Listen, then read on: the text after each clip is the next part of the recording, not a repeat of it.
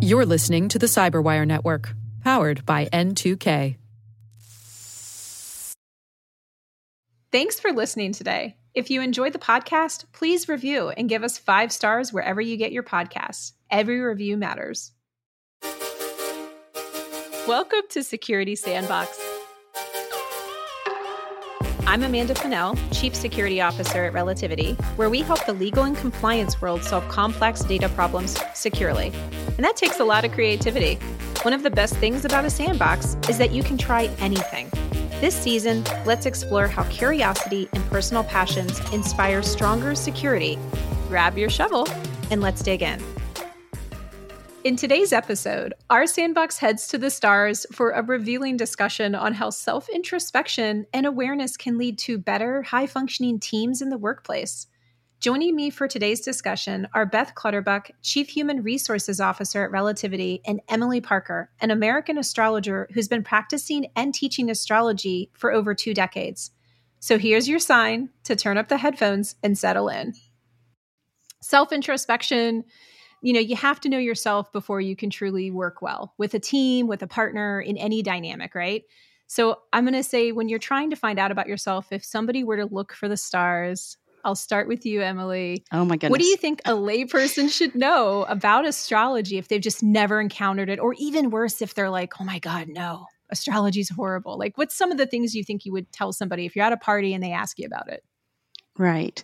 Well, astrology does give a lot of insights into all areas of life, but it really does help us to work to reflect on ourselves and who we are, and also who other people are and how they work in our lives. What's the dynamic? What can we do with them? How creative can we be? What successes can we have? And how do we pursue that? So, this is supposed to be a tool, really, for trying to figure this out. Absolutely. how you look at it. Okay. Absolutely. Hmm. Beth, I mean, I feel like after working with you now for a while, we use a lot of tools here in HR for this this fostering the self introspection. Do you see some tools that are similar that you're using with HR? Any techniques? Oh, absolutely. And there's so many out there. Uh, and almost all of the techniques and tools involve collecting feedback, either asking those around you to provide input or asking tough questions of yourself. And typically, the first one, you know, we collected via 360 reviews, focus groups, interviews. And the second is via diagnostics, uh, of which there are so many flavors DISC, MBTI, StrengthsFinder, Hogan, Herrmann Whole Brain. I could go on and on. So wait, I'm really wait, excited wait. at astrology. yeah. Did wait, did you do your StrengthsFinder? You've done yours before? I have, but I have got a I haven't looked at it in a long, long time. The last one that I did was Hogan um, and Herrmann Whole Brain. I did that for a very long time. MBTI, I used, I used to be certified at MBTI, but um, Wait, there's just so many out there. MBTI is for anyone who doesn't know. Myers Briggs. It's Myers Briggs, um, and it's a whole. It's it's actually quite a, a robust methodology to really kind of look at different components. Mm-hmm. Um, so, and I'm an ENTJ for those that are in the know. I, I didn't know. I'm an INTJ. Okay. I'm also an INTJ. Interesting. so. I feel like you could have guessed that though. Like the I and the J, yes, absolutely. Yeah. yeah. Yes, yes. Didn't think the T. That's oh. Didn't think the T. Yeah. Mm. I'm actually huge J, lower on the um, E. I'm actually borderline EI. Uh, when I when I get more energy, I actually have to have alone time, which is interesting. But I've I can play the extrovert really well.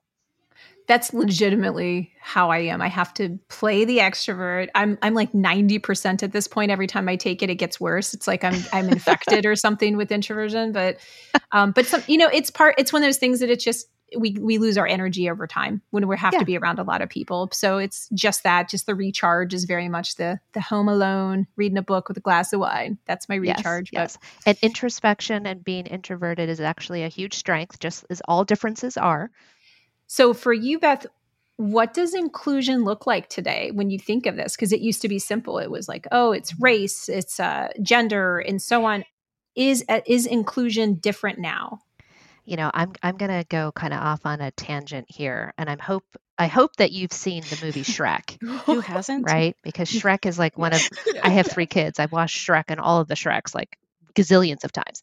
So, one of my favorite parts uh, in Shrek, the first one, is when Donkey is talking to the ogre and he's trying to say that, you know, an ogre is like a parfait made of layers. It's an onion. It's an onion. And the ogre's going, no, it's an, an ogre's not a parfait, it's an onion. Well, the whole point is that either a parfait or an onion, it's layers, right? And every human is made of multiple layers based upon all sorts of different aspects that make us uniquely who we are.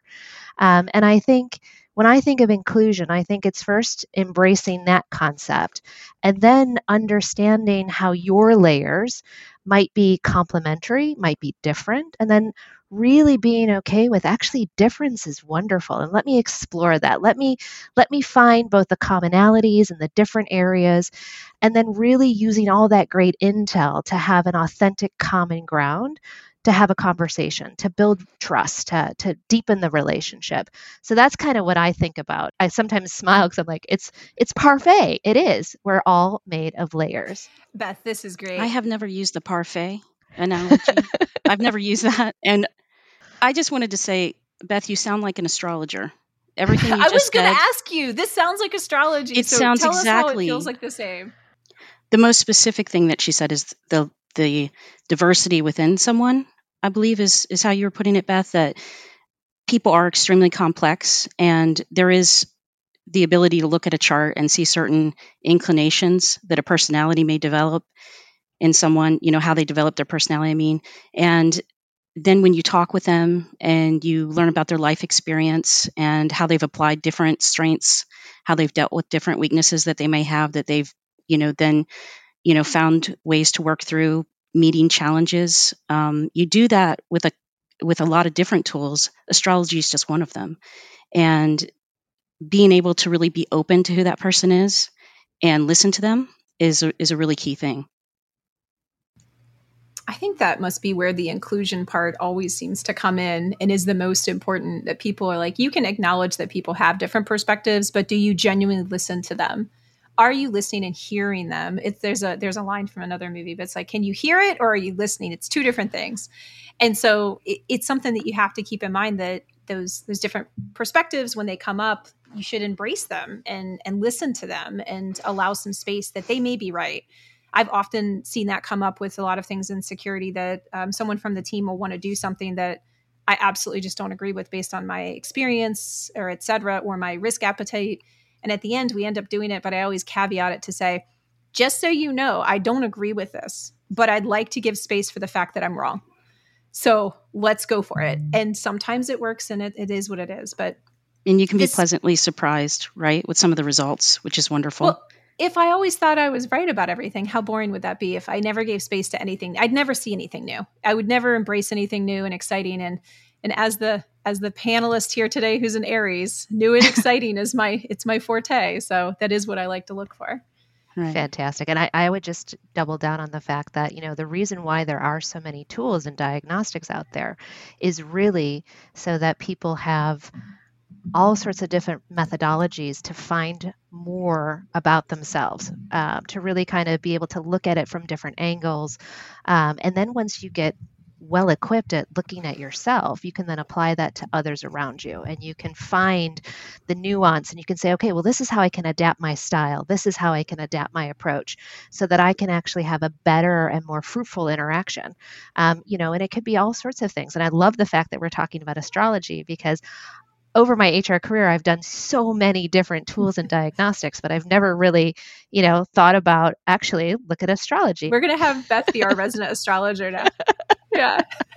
Beth, you really do. You just sound like an astrologer, like the way you think, which I think is really great because astrology is so much about people and you know people so well because of what you do and Mm. you have so such high interaction with them and I don't know, like you just I love your point of view and like where you're coming with things. It's great. Oh, thank So- you. Actually, I even thought about that when I was thinking about the preparation for today and stuff. I was like, God, this is so awesome because this is about people getting to know themselves. And Beth loves people. Like this is the thing Right. she does is tries to figure people out, right? Yeah. yeah, it's very good. Um, this is kind of one of the things that I was wondering about. That I think people hear about astrology, they hear that it's like you know you're trying to be introspective, learn more about yourself. What can or can it not predict or forecast? You know, we do a lot of forecasting and predictions in security, and especially at a tech company, this is what we do. A, a ton of our strategy is about predictions, forecast, and so on. What is the limits of astrology? Right. Currently, in my opinion, and I think a lot of other astrologers, we don't really know the limits of astrology. There's a lot of really serious study and thought um, in the world about it. Um, but we do know that um, we as humans have a lot of really big influence on how we live our lives, as we all know, that there's a lot of that free will is a real thing. Um, and we can look at trends, we look at cycles in astrology, and we try to see where things might go, um, how they might go, and what we can do to incorporate um, better changes if possible. Um, and usually there are. Usually there's a lot of things that we can do to make things better. But we do investigate a lot of different areas. Just like in probably cybersecurity, check out a lot of different different things to discover what's going on and why and what can be done. This is great to be able to use tools for introspection or to identify something that you could say is, for lack of a better way, something that's hardwired into you. But when do you stop using that as a cop out for something. Like oh i can't be patient because i'm just not you know that's not how i'm wired. When does emotional intelligence kick in and like what does that look like? Yeah, I mean, I think anytime we try to hide behind a piece of data or a framework, um, it's just usually a symptom that we're worried about showing our vulnerability and that we're worried about coming off as being less than, uh, which is a true human reaction. Um, unfortunately, it puts a barrier up, and you don't actually get to uh, the level of trust to be able to build the relationships. And so, you know, I, I think I, certainly see when people do that, and I, I for me, that's a sign that I have to come at it from a different angle uh, and not allow that piece of data or that framework to actually define someone because it's not. Uh, it's, you know, I, I think if someone said, well, well, you know, I'm an Aquarius and therefore, you know, I'm eccentric, um, which is what they say about Aquarius. And yes, I am slightly eccentric in certain things, and other things I'm incredibly the opposite. Um, but if I use that all the time to validate um, actions that were inappropriate or things that I did that were harmful to others um, or hurtful to others and use that as my sort of rationale. You know that that's that's really the opposite of what we're actually talking about right? That's putting up barriers and not really understanding yourself or using what you know about yourself to build better relationships with others. I did want to say one thing to what beth said and, and just sort of address the fact that you could use astrology or any other thing. You could say you're an Aquarius, you could say it's Tuesday, and this is the reason why I'm acting how I'm acting. So it's really about emotional intelligence, like what you're saying, Amanda, and it's about maturity. And in every sign in the zodiac, with every planet, um, with everything that we're looking at, we look at the higher and lower energies and how they get expressed. And what we're trying to do is bring our best to the table. Are there, and, and I'll ask this actually for both of you in your industries. So I'll start I'm going to start with Emily because it's going to be an easier answer. Is there a non starter for you? Is there something if you see in a chart, you're like, nope, not getting involved, not interested? With astrology, absolutely not. I'm going to say that most astrologers are going to look at a chart and look at the positive potentials of any individual. And I mean that, any individual. And they're going to try to explore how that could be expressed best. We have a lot of history where we can look at people that didn't give their best or did things that were cruel or not great. We have experiences, we have um, events in the world that we can look at, and we can actually look at the astrological information and, and look at that data um, and you know see what it's doing and uh, look at consequences, look at what fed into that. Um, so, wait, so, events for events in the world, are you saying like mm-hmm. you look back at 2020 and it was like this was predictive? It was, and there were astrologers that did predict that. There's a lot of astrologers in the world, and just mm-hmm. like any other field, there are good astrologers and ones that aren't as good. And so, unfortunately, sometimes, you know, who is getting the attention might not be um, the astrologers that are more um, experienced or who do good practice. And that's not to disparage anyone or anyone in any practice, but it takes a long, long time to study. And people just don't get that. They think they read one book and they're an expert you know, um, or whatever it is. Not? But that's everybody that's human in any subject. well, if you knew how many you, experts in COVID there are right now. Oh okay, my God, yes, exactly. well, that's why there were only a few astrologers, and they were very good astrologers that actually said, listen, we had similar configurations to the pandemic back during the Black Plague. We had this and that. And they said, listen, we're not saying that it's going to happen. We're saying like some stuff might go down. You know, like this is like prepare, right? Like I told you, uh, Amanda, that there was an astrologer actually moved to a remote area of Australia because they were like, oh my God, they left Britain and they went to Australia to just kind of like hide out till it was over. And they predicted that things will get better, by the way. So, Beth, to go back to that question about the non starters, I'll ask because you're in charge of, of HR at a company that is wildly successful. We are super powerful, growing, doing so many amazing things, and empowering so many people to do their best in their career. When we do a lot of these different assessments and tools and, and, and try to figure out self introspection, but also team dynamics, are there any non starters there? Are you like, oh no, this person's not going to work out here? Uh, you know, surprisingly, just the same as Emily has iterated, right? Like everyone has different layers, different experiences, different strengths, different areas that are underdeveloped. There's no non starters. It's basically trying to find that authentic common ground as a starting place. And once you have that, um, you can start to build trust, build relationships. Um, so, definitely no non starters. For me, I think it's the more that you can actually understand about others um, and really look at it from their point of view versus from your own point of view. Um, I think I certainly see the most rapid development when individuals are starting with others and they're embracing difference, as difference being something that's wonderful, uh, something to explore, something to to understand more.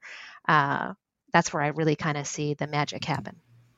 So, how do you approach if you have introspection, if you have people's Myers Briggs or so on? Um, and you have a high functioning team, how do you approach that integration and, and how you try to interact with everyone? Is it something that you reevaluate every year? Do you just keep it top of mind as you approach complex or difficult situations? How can we best wield these tools for self introspection?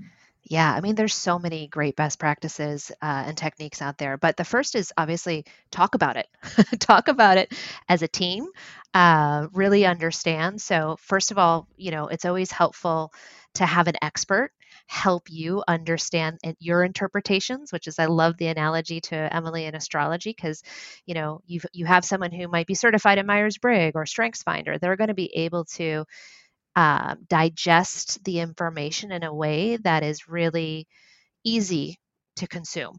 Once you have that and everyone's had that experience, then come together and be really transparent about, hey, this is what I've learned about myself were you surprised by that? What do you think? And that really starts to open up um, the feedback, and people will start talking and will say, hey, listen. And then once you actually get past that point, and sometimes that can be um, all sorts of messy and all sorts of great. It really depends on what's coming out and what the vulnerability of people willing to share. But once you actually have that all on the table, then you can say, okay, well, let's agree how we want to work together. What do we think now with this information that we have? What would be the most optimum way for us to organize how we work together?